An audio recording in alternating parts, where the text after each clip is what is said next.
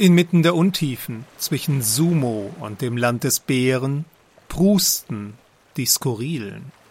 Eine verkannte, flatterhafte, besserwisserische und besonders in Klippennähe äußerst uneinsichtige Inselgruppe. Kindheitstraum oder politischer Albtraum? Meine ganze Familie war wild aufs Sparen. Meine Tante, mein Onkel, meine Schwester, Mama und Papa, Oma, Opa, Cousinen. Wir sparten und sparten.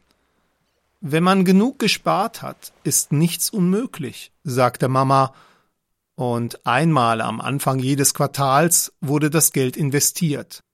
Jeder prunkte und protzte vor den anderen mit seinen tollen Neuerwerbungen. Bei mir war es ein untersetzter, pausbäckiger Politiker, der schon etwas Haare ließ. Ich brachte ihn mit zum großen Familienspartreffen.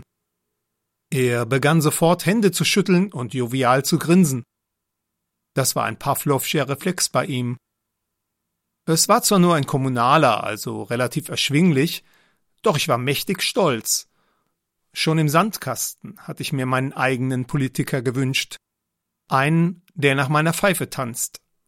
Jetzt war ich 15 und schon hatte mein Spielplatztraum Gestalt angenommen und bediente sich samt Gattin kräftig am kalten Buffet. Seine Ausstattung war durchschnittlich. Fünf Anzüge, zwei maßgeschneidert, angesagte Uhr, Automatik, Kristallglas, etwas zu protzig. Auto, Achtzylinder SUV mit Sitzheizung finanziert auf Kosten eines regionalen Energiekonzerns und eines privaten Entsorgungsunternehmens.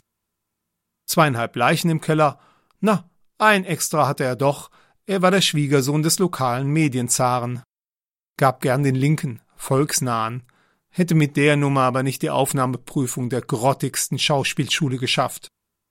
Engagierte sich für die Natur, wartete deshalb besonders gern in Bau- und Immobiliensümpfen suchte dort nicht Frösche, sondern ausschließlich nach Kröten.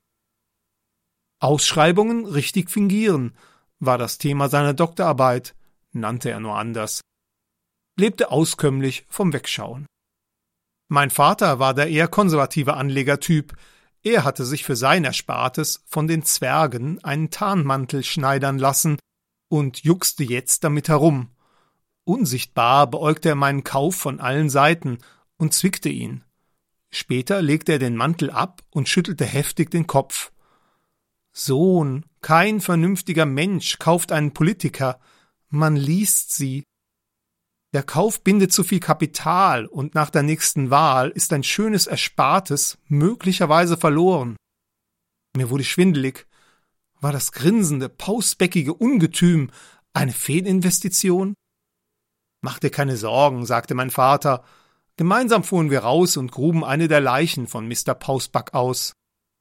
Als wir sie präsentierten, begann die Leiche, es war ein Parteifreund, zu reden. Sie hatte sich nämlich nur ein paar Jahre totgestellt. Mein Politiker erbleichte und zahlte mir das Ersparte samt einer geringen Aufwandsentschädigung zurück. Zusammen liesten Papa und ich eine aufstrebende, keck schimmernde, skurrile Partei. Ich war glücklich. Das ist ja viel wirkungsvoller. Und alle schauen so reinlich und gescheit aus. Ja, darauf musst du achten. Und die Augen des Vorstandes müssen glänzen und nach außen gewölbt sein. Ihre Körper sollten fest und elastisch sein. Die Leasingraten für unsere Partei habe ich übrigens zum Schein auf sämtliche Familienmitglieder aufgeteilt. So können wir es komplett steuerlich absetzen, erklärte Papa. Ist schon toll, wenn man eine große Familie hat. Papa war mit allen Wassern gewaschen. Gemeinsam gingen wir ein Stück die Küste entlang und sahen die Sonne hinter der Insel Oelk verschwinden. In der Ferne rührte eines der riesigen Meereskrokodile, wohl um uns daran zu erinnern, dass wir auf den skurrilen Inseln sind und nirgendwo sonst.